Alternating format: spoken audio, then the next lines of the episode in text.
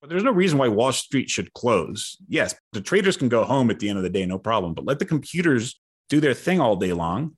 Because what happens if like a war breaks out or some new thing and breaking news? You wake up on Monday morning, these massive funds with this really carefully fine tuned risk profile idea, like everything opens below their stops and the, the entire thing is just out of whack. And then you get this huge domino effect. Like we should have real time all the time. And, and not just because people should trade at three in the morning, but because the markets should reflect information instantly.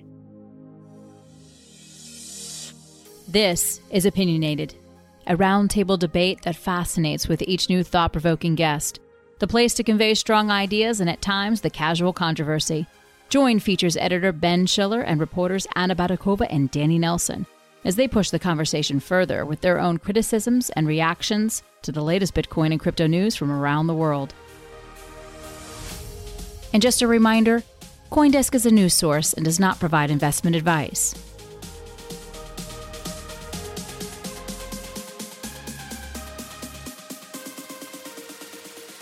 Hi, everybody. This is Opinionated, and I'm Ben Schiller, and I'm joined by co host Danny Nelson. Good morning. Good morning, good morning, and Anna Baydakova joining us from Moscow. How are you Hey, guys, guys. doing today? Recovering from uh, Anthony Scaramucci's SALT conference. Oh my Um, God, that sounds like a fun thing. So, we have a very, very special guest today, leader of a movement, of a real phenomenon, the founder of uh, Wall Street Bets, uh, which really has taken the world by storm this year. Uh, a lot of coincidence between Wall Street Bets and crypto, I think, and we're going to get into that with Jamie Rogozinski. Hi, Jamie. H- How are you doing? Good. Thank you. Hi. Thank you so much for having me. I, I don't think our listeners can see this, but Jamie has a kind of banner. It's kind of a neon banner for Wall Street Bets behind him, which looks very uh, sexy and uh, nightlifey. It's So, it's uh, a functional one. Look, I can turn it on. bright neon. The light is on. Wow. Problem is that it just ends up taking over the light, and so my face ends up looking like a silhouette shadow. So Right. didn't think that through. That's nice. Just to, to open up here, I mean, just to explain to our, our listeners, what is uh, Wall Street Bets to you uh, as the founder of it? To me, Wall Street Bets is it's like an idea, right? It's this omnipresent kind of uh at at least that's what it's turned into, right? Like certainly not what it started off, but there's this kind of philosophy that people are living by. You know, it's most famously known for this subreddit, which is this, you know, online forum. It's a community where people go in there and talk about stocks and whatnot, but it's transcended that and it's talking about not just stocks, but crypto and silver and K Street bets from Korea and India Street, but like it's just this kind of I don't know ethos people are starting to live by now, and that's that's kind of how I feel about it. Right. And, uh, and why do you think it's been so successful? I mean, what, why has it become such a phenomenon? I mean, presumably there was kind of a, a built in need that wasn't really being catered to. I think it's a confluence of things, right? Society has gotten to the point where uh, people like to take a hold of whatever it is that they have to do. This kind of gig economy of saying, oh, "Okay, I'm going to do these things on the side or whatever." Why not take care of my own finances, right? And I want to gamble with them, sure. If I want to be more conservative with it, absolutely. And you have a confluence with that as well as with access to the financial markets, things like Robinhood, things like you know these commission-free brokers that, that are out there makes it really easy and it's pulled the veil of the sophistication around finance. People have realized, wow, I could buy stocks too without really having to do anything other than clicking this green buy button. Right. So with crypto, there seems to be a lot of coincidence here of interest. So crypto is a lot about the individual and coming together online in these collective arrangements and really self-sovereignty and some similar ideas in, in Wall Street Bets. How do you see the confluence between those two phenomena? There's always sort of been a confluence between it, right? When Wall Street Bets started in 2012 with the financial crisis still fresh on everyone's mind, the philosopher Leon was, hey, let's, you know, instead of if we can't beat them through the Occupy Wall Street movement, let's try and join them, right? Beat them at their own game. Crypto was born pretty much around the same time, around 2008, with that same philosophy, language around this, hey, central banks, you know, fiat, printing money, inflation, whatever. Right. Let's take control over this thing. So the philosophies were always aligned. It's just that they never quite merged back then. And, and I openly admit this. I made a huge mistake when I evaluated crypto and Bitcoin specifically. I said, okay, this is kind of cool. All right. This this, you know, the, the programming behind it was really smart. The economics behind it was also really well thought out. And I said, wow, I hope this experiment is able to make it. And then as the years went by, that experiment continued to prove to thrive. Uh, at that point, I'm like, all right, cool. Congratulations to them. Now you have a thing that goes up and down in value, but it's still no place in Wall Street bets because here it's more about the execution of trading and the spreads were really big and you have to do a lot of things in order to buy Bitcoin. So it was just, it was just not mature enough. And the mistake that I made was not reevaluating that decision. I, I believe I was right the first time around, but I ignored it for years and years after. I thought crypto was just Bitcoin or Ethereum or whatever, these other altcoins. I literally thought it was just coins that go up and down. And boy, was I wrong. What would be the right time to reconsider that uh, looking back, do you think? I have to see exactly when the DeFi movement started, but sometime around then or right before then. And I know people since the beginning, I remember people saying, in the future, people are going to be able to buy little fractions of a real estate and these things, and it's all conceptually possible. But it took, you know, five, six years before somebody started actually putting this to fruition.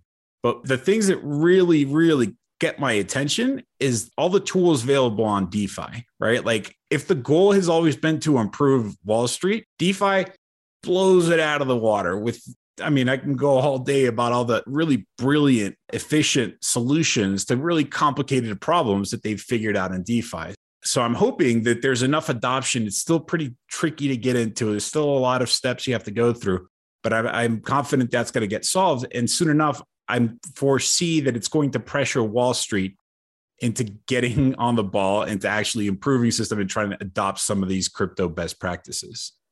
Do you think that um, the position that you had taken early on, you know, that crypto didn't have a, a place on Wall Street bets, do you think that that position was maintained and proved to be enduring for a while because it became maybe something where you might be wrong on the topic? No, it's not. Look, I, have always been super humble when it comes to Wall Street bets and everything. I always said the community's been right so many more times than I have. I never wanted to have Robinhood on Wall Street bets, right? For similar reasons that I had with with Bitcoin. It was the execution wasn't really good, et cetera.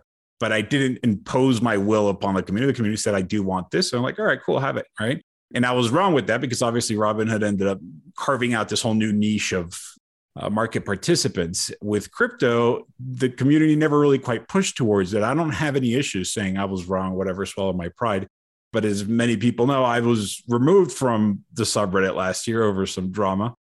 Uh, if I was still there, it would absolutely be on there right now. I mean, it would be silly not to include it because these two worlds are converging. You're already having tokenized stocks on the, on the blockchain. You're already having crypto related stocks on Wall Street. You had Bitcoin futures for a while on the CBOE. I saw yesterday that Interactive Brokers is starting to integrate Bitcoin. Like it is obvious that these two things are coming together. So I would be foolish uh, to not allow that. Have you invested in anything if you want to disclose that, either DeFi or Bitcoin or anything else in crypto? yeah, yeah. I invest on stuff all day long. Like I continue to have this kind of de- degenerate gambling approach to things.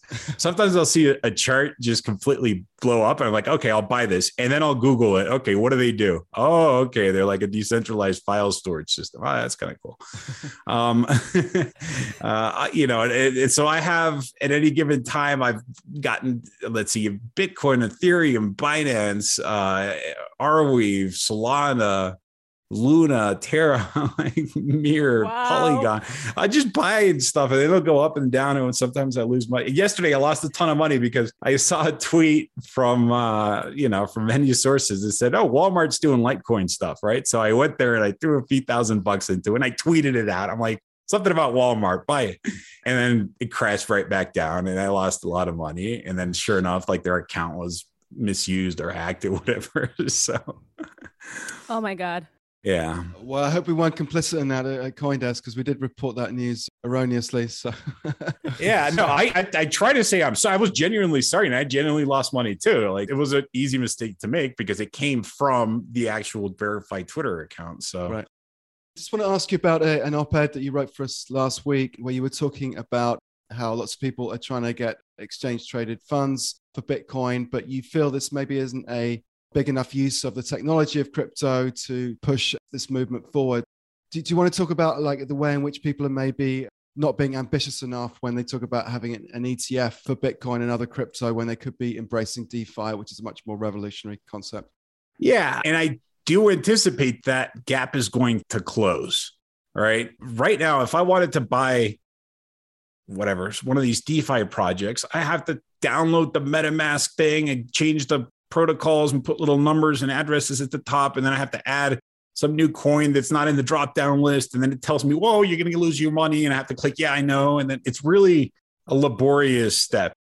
I do believe that that experience is something that's uh, seriously inhibiting people. The second thing that I think is inhibiting people is the same cloud that I was under, which is, oh, crypto is Bitcoin or whatever coin, not interested. You know, that's fine that it works. I understand it. I believe in it, but I don't feel like doing crypto stuff, not realizing that an ETF or, you know, an ETP, so a similar product on the blockchain can do the exact same thing as actual ETFs in the stock exchange, but only better and much better. Right. And it's a project that I'm actually involved with, but I, I was asked a couple weeks ago about this new ETF, and I forget the name, and I know that guy Will Hershing that owns that it's like this meme ETF, right? They're supposed to go off of the sentiment or whatever, and then predict the short float or whatever, and there's meme stocks in the ETF. Um, Dave Portnoy came up with it prior to that one.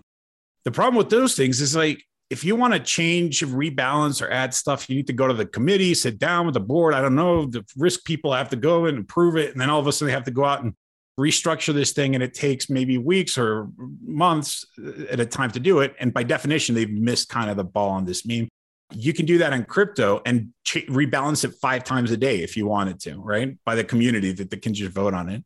But the other thing that I think that is super powerful about it is you can actually mix asset classes, right? You can already have an ETF or an ETP, which includes gold, right? Like physically backed gold, collateralized, all the things that people want to hear. Put in some bitcoin if you want or whatever coin you like. Put in the s&p 500 etf hey guess what? I can put samsung in here too because i love samsung. I can't invest in their company because they're in korea and i'm not korean.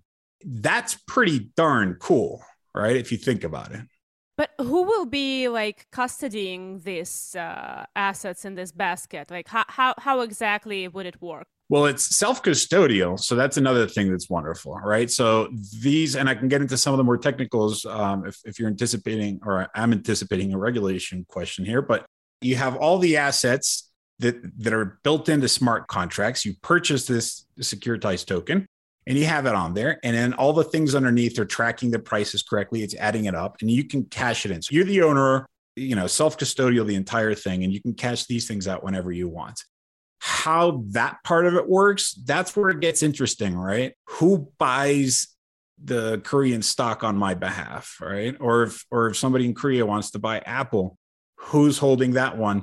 This is all still really new, and regulation has historically kind of been behind the ball. I like regulation. I hope they can catch up to it, but there's different approaches to it, and we're inching into it in order to be friendly with regulators there's two principal ways of doing this. Number one, actually going to purchase the stock, right? And then you have it collateralized. It actually is cool. And that's what I want to be able to do, which affects the underlying market. And that's done through third parties. Just like right now, if I purchase Apple, I'm not the actual owner of Apple. If I use Robinhood, Robinhood's the one that's got custody of, right? So we have a similar relationship like that with uh, with this third party and then as far as the kyc and all that stuff that's done at some point so that people can can find out whether you can do it the second way which is this more innovative concept is not by actually buying the underlying but by mirroring or by tracking the underlying stocks this is something etfs do already or etns on the stock exchange right like oftentimes you have derivatives underneath oil futures with this futures whatever and they synthetically replicate the prices without having to buy the underlying that's also be able to be done in conjunction. And then there's no KYC. The thing can trade 24 hours a day, seven days a week. No border requirements, no anything. Those are the two approaches, and we can mix and match them. So, how are you getting around the uh, regulatory issues here? Then? If there's regulation in place, we comply with it, right? This project that I'm working with is in the process of doing this. The first technique that I mentioned, which is to actually buy these stocks. Regulators say, I need to know who it is. So we're building in the step that says, tell us who you are, known as KYC, know your customer. So whenever there's a regulation in place, we'll comply with it. Obviously, we want to stay within the confines of the law and we want to welcome this regulation, take a look at it and say, hey guys, we need to update this regulation. Regulation is so old. Like, I'm sure you guys remember what happened with GameStop and Robin had to stop the, the trading of the shares. a lot of people thought it was Robinhood being greedy or whatever, and they missed the point that every major broker in the US had to stop trading these shares. It was not just Robinhood. And the reason why that it wasn't because a company woke up and decided to do something bad, it's because of this regulation in place, which is built off of this archaic settlement process. It takes two days, like back when it comes from the days when you buy stocks in Wall Street, you would put it on horseback and take it across Manhattan. some guy has to like reconcile this thing two days later. Now some guy had to program into the computer, hey, don't give this guy the stock or his cash yet. He's got to go through the counterparties and the clearinghouses and the brokers and the exchange of whatever it is. I know we could do this instantly, but the programmer says you have to wait. Has it been two days yet? No. Okay, then don't give it to him yet. That that needs to be updated. That would have fixed the entire GameStop thing you know, there's no reason to have that in the system as it is anyway. So when regulation catches up, we'll comply with it. And once regulators do catch up with it, it's almost like a validation of saying, okay, yes, this thing is authentic. We've looked at it and these are the rules. And, and now you can keep doing this. So, what's the timeline with the DApp and uh, how can people get hold of it? Or people can go to wallstreetbets.net and they can see kind of the makings of it. You can already buy tokens and, and DApp, and these tokens allow you to do a bunch of different things. And we've been working on releasing some of these things since the beginning of the roadmap. Been doing quite well with it. We're about to release the first ETP, which was voted on by the community. So people said, hey, let's put some stuff into it, let's mint it and create it. And then anybody can buy it. You don't have to be part of the, the DApp. So if Wall Street Bets, if the people from the community made some YOLO ETP, they put it out there and it's available so this first ETP will be formed by which of the two principles that you listed? Would it be more like an index fund that just traces the prices of certain assets, or somebody will be buying actual stock or whatever asset and, and holding it on on behalf of these ETPs stakeholders? It'll be the second. We're going to be tracking. This is the one where you don't buy the underlying stock. This is where you just mirror and you track the price this is something that really hasn't been done, especially not at this scale and complexity. And so we're taking the most logical route, which is let's do these easier ones first, right? Starting from, hey, how do we vote? How do we decide what to do? You know, these process that we have to iron out. It's so much easier to start with the tracking one because all the technology is already in place. We've partnered with all the right people with this, but we are in advanced talks of being able to now release this next one. It, it just adds layers of complexity. Why not roll out the ones that we're able to? You can already buy tokenized stocks. So if you don't want to do ETP type stuff, if you just want to buy Tesla or you want to buy Microsoft, whatever, you can go to the same website. Don't even have to be part of the DApp. You don't need to have the WSB tokens or anything. You can just with Ethereum or Terra or whatever. USD coin, I believe. I don't remember all the ones, but you can just buy these things now. They're available 24 7, which is cool because that creates an arbitrage opportunity, which just means like a low risk strategy, which takes advantage of one thing being open and reacting to news and the other thing not. Well, there's no reason why Wall Street should close. Yes, the traders can go home at the end of the day, no problem, but let the computers do their thing all day long.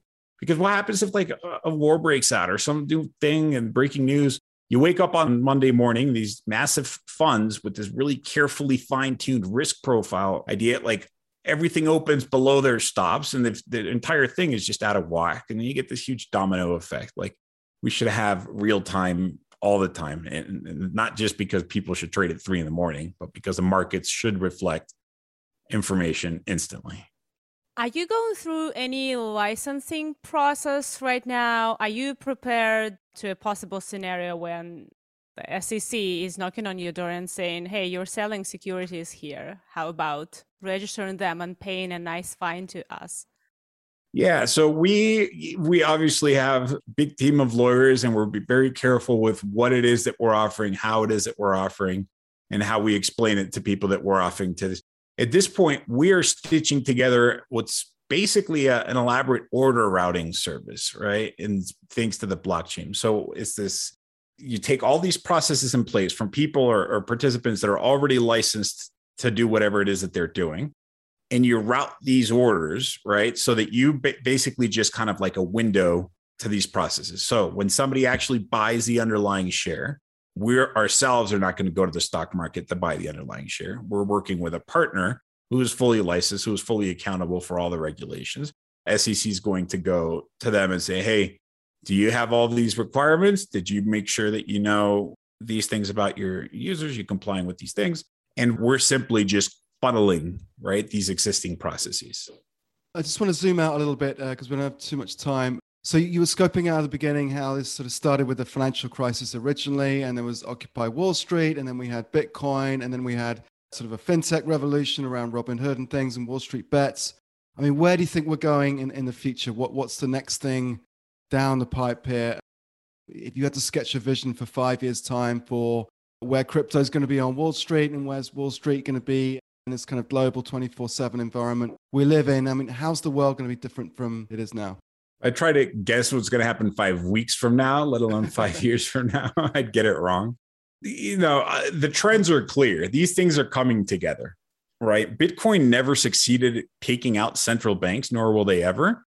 But they're certainly learning to coexist with them, right? You're already seeing countries that are adopting it as their legal tender. You're already seeing all these major financial institutions put that into their kind of uh, portfolio and it's a good thing, right? These are really efficient. These are really innovative assets or concepts that exist. So I see these things kind of coexisting, right? Where there's blurry lines in between. You open up your whatever application on your phone or you log in and in one place it's like here's my defi project and this is the number of shares that i have in apple and this is the number of shares and it's just kind of seamless you don't care what's happening behind the scenes i certainly hope that this bottom up pressure on the financial system, meaning crypto is doing things better than Wall Street in a lot of cases, and vice versa, by the way. Wall Street does do a lot of things better than crypto in some cases, that they can learn from each other and, and it's improved, right?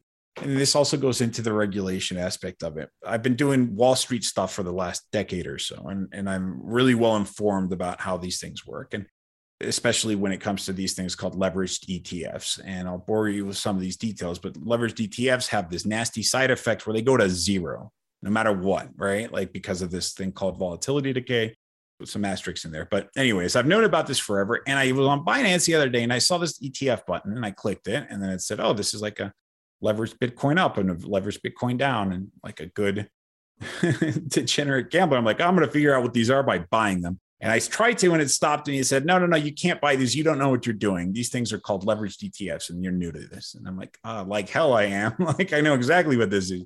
Just let me through, right?" And it didn't let me through. It said you got to watch a video and take a quiz. Uh-oh. So first of all, that's great, right? There's no regulator that told Binance they have to do that. Binance is looking out for their customers, and that's really cool. Right? Well, Much regulators be- told quite a bit of bad things to Binance recently, so maybe they need to be cautious now. Perhaps, but they're also looking out there, but you know, they're trying to keep their customers happy. If they lose their money, they're it, not going to be happy. This is their in-house "don't get wrecked" insurance and, and, it's a great one. It's mutually beneficial. They're all, you know, the incentives are aligned. So I like that, and I think that's one step that you should learn. If I want to do these naked stock options on Robinhood, they're just like, "Do you know what you're doing?" Yes. Okay, have at it. Right? Like, at so least that, I think I do. I, I, th- I, think that in five years we're gonna have like roving kill squads that actually liquidate people when they when they get liquidated. That that's the that's the future that I want to live in. That's funny. But anyway, so I watched this video, which was really well made, by the way. It's a complicated concept, this volatility decay. And they did a great job explaining it. But uh, to my surprise, I actually did learn something. I did not know anything. I did know a lot of things, but I did not know this the way this thing worked. And they basically explained in that video that volatility decay is, why it sucks, why it goes to zero, but why these guys fixed it. They figured out a way to put a variable component of it. Once again, extremely complicated, but they essentially changed the leverage on this thing so that when certain conditions are being met, this negative effect is mitigated and it's reduced greatly to the point where you'll probably take forever, if not never, it's going to go to zero that is really cool, right? Why Wall Street doesn't have a variable leveraged ETF is beyond me. it's a brilliant example of how these really smart individuals, they understand these really complicated financial topics, can apply it to crypto and using smart contracts to be able to pull it off is just wonderful. I'm hoping that Wall Street can learn from a lot of these things and vice versa. There was a man who also was trying to marry these two worlds the world of blockchain and crypto and uh, the Wall Street stock market. He had ambitious uh, goal. He wanted to revolutionize the stock market with blockchain. His name is Patrick Byrne. He created the, the whole exchange for tokenized, you know, kind of mainstream traditional world assets, but that would be issued on blockchain to start with and traded 24 7. The platform T0 got uh, in a bunch of troubles. Other than Patrick Byrne getting into this political spy sex scandal and resigning, Patrick uh, Byrne, for the record, would be on board with my liquidation plan. Patrick Byrne should be on, on many boards. He might be on the liquidation plan, to be quite honest. but, but but other than that, no. Look, Patrick Byrne is just a topic for for a series of podcasts and a novel book and movie. T Zero got in a bunch of troubles. First, they got into this endless fight with the SEC, which has been after them from the day one. Then they had to comply, even though they were a blockchain trading platform, because they wanted to be compliant. They had to trade only in the trading hours, like in, in the business hours of, of the traditional stock market, which was kind of, you know, funny because it was basically crypto, but it was functioning but as a legacy market. It turned out there isn't a huge demand for that. There wasn't that much life on the platform. So T0 ends up uh, being sold right now after years of trying to make it work. So I'm just wondering if you have been watching this experiment and if you maybe learn something useful for your project from that, like if it's a valuable lesson at all. Look, I think his vision made sense. I, uh, you know, as soon as I understood what DeFi was, and I and I palpably felt it, the very first thought that came through my head was that is like, why aren't companies going public on the blockchain, right? Like, that just makes a lot of sense. And, and I don't think he was wrong, to be honest with you. I think he just might have pulled it off either at the wrong time or or not in the right place. There was this documentary, I forget what it's called, but it's about this guy in the late 90s who thought it would be a really great idea if you install cameras in this kind of a house, right? And then you can stream what's happening in people's real lives all day on the internet and people can go in there and they can watch whatever. And and he thought that would be the future of what happens. You know he was kind of successful for a little bit and then just things crashed and burned and people just thought he was crazy. Why would people care about reality tv right fast forward however many years and now it's just the only thing that you can find on television so th- this guy was right he just was a little before his time and perhaps he just didn't execute it correctly yeah i believe this is something similar I think that th- the second thing is the approach of saying, hey, this is going to replace it. Just like Bitcoin with the central bank, I don't think you're going to replace the stock market on the blockchain just because it's better. I think they can coexist, right? I think you can take all the benefits that you have from the blockchain and, and figure out a way to adapt it. But if you go head to head against the government and against the financial system with so much money behind it, you know, you're going to rub people the wrong way, right? What have I learned from it? I didn't necessarily learn we're not necessarily molding ourselves because of anything he did. Just our philosophy is let's try to stay on their good side, right? We're going to try to comply with everything as possible. We're trying to coexist. We're not trying to replace or say the other one's bad or whatever. I specifically love everything about Wall Street. I started Wall Street Bets, right? It's like I want it to thrive. I believe it's a really functional, productive entity for the society, right? Like for the world. I do think that there's a, a really good reason why we have financial markets that trickle down into people's day to day benefits. And I don't want that to go away, right? I just want to make little things better. Like, let's fix this two T plus two settlement process. Just have the guy take out that line of code, right? If they're already doing that on the blockchain with instant settlement and everyone's doing it, and everyone's saying, this is great, we don't have a problem. Why can't we pressure them? You know, why can't we just make Wall Street better? And why can't we make crypto better? And why can't they coexist to the point where there's not a huge difference? when I buy a stock option on whatever broker I want to use, a lot of stuff happens behind the scenes that I'm never going to find out about. If I do use Robinhood, it's going to go to their uh, you know payment for order flow guys, and then that's going to go. If they decide to push it out to the exchange, they have a handful of different places they can route that through. They route that through. It makes it onto the exchange. Which exchange did it go into? Like a lot of little pieces that kind of connect to each other. Why not daisy chain crypto into some of that? Because crypto can do certain things better and you can still have your guy that buys a stock option or girl that buys a stock option, the same thing. But this time it goes through a crypto process because it does something more efficiently. So, like, that's kind of my hope, kind of the dream that ends up happening. And then we just have a better system altogether. Thanks very much for scoping that out. That was fantastic. Thanks for coming on. That was Jamie Rogozinski. Yeah, thank you for going into all these things. Very instructive. Yeah, no, thank you very much for having me. This was fun. Uh, good luck with your crypto portfolio. Thank you very much. so, uh, what did you think about Jamie? Uh, I couldn't pronounce his name, but he seemed pretty smart. Yeah, absolutely. I absolutely loved when he described his crypto portfolio and how he's basically aping in in whatever seems interesting to him even before reading. Like I, I, didn't know he has so much of real crypto spirit in him and that was fun to it was fun to listen about.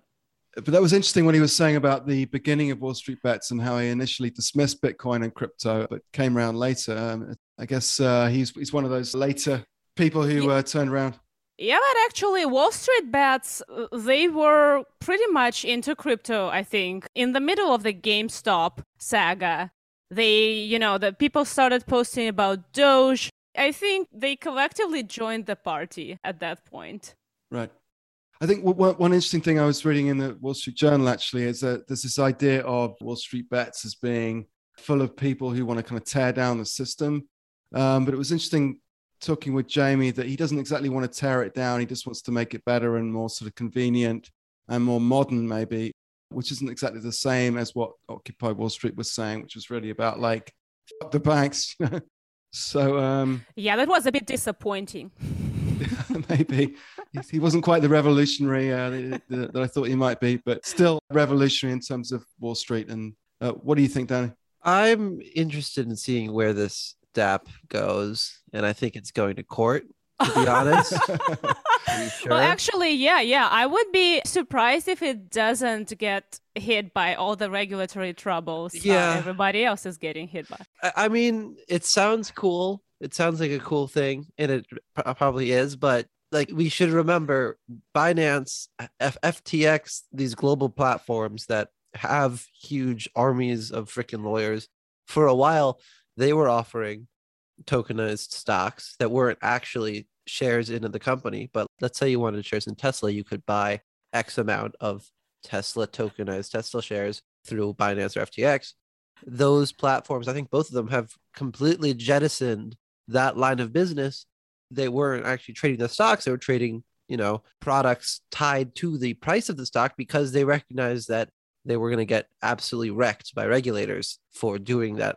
And I don't know how an individual who is uh, domiciled in the US overseeing a platform that that purports to offer this type of service will fare differently if not far worse. I wish him well though. I just don't Savage know how Danny. I don't that know. Was... I mean, I, I don't know. I seriously, I don't know how to feel about it because it sounds like a really cool thing being able to have this basket of, of securities, uh, quite honestly, offered in a decentralized manner. But I don't know if waiting to see how the regulators react is going to work. We've seen how the regulators react. We know how they feel, and they don't like not being in control. Oh my That's god, I sure. just realized I didn't ask him one big question. Why do you need blockchain for all that? oh, and then T so that's another thing. T zero. you missed the best part about T zero, which is that T zero securities don't actually primarily trade on the blockchain they're traded. Let's say you buy, I, forget. yeah, I forget what brokerage. company. It's a brokerage. So the actual ownership isn't dependent on who has the blockchain, whatever.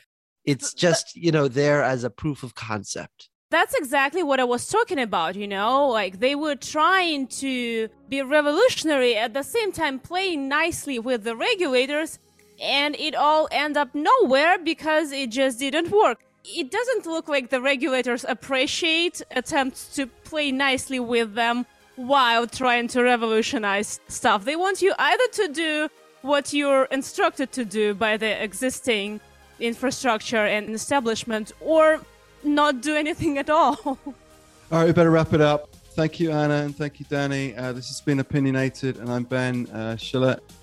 We'll see you next time, everybody. Thank you. Thank Don't you. get liquidated. You've been listening to Opinionated with Ben Schiller, Anna Baydakova, Danny Nelson, and guest Jamie Rogozinski. Today's show is produced, announced, and edited by Michelle Mousseau, with additional production support from Eleanor Paul. Our theme music is by Ellison.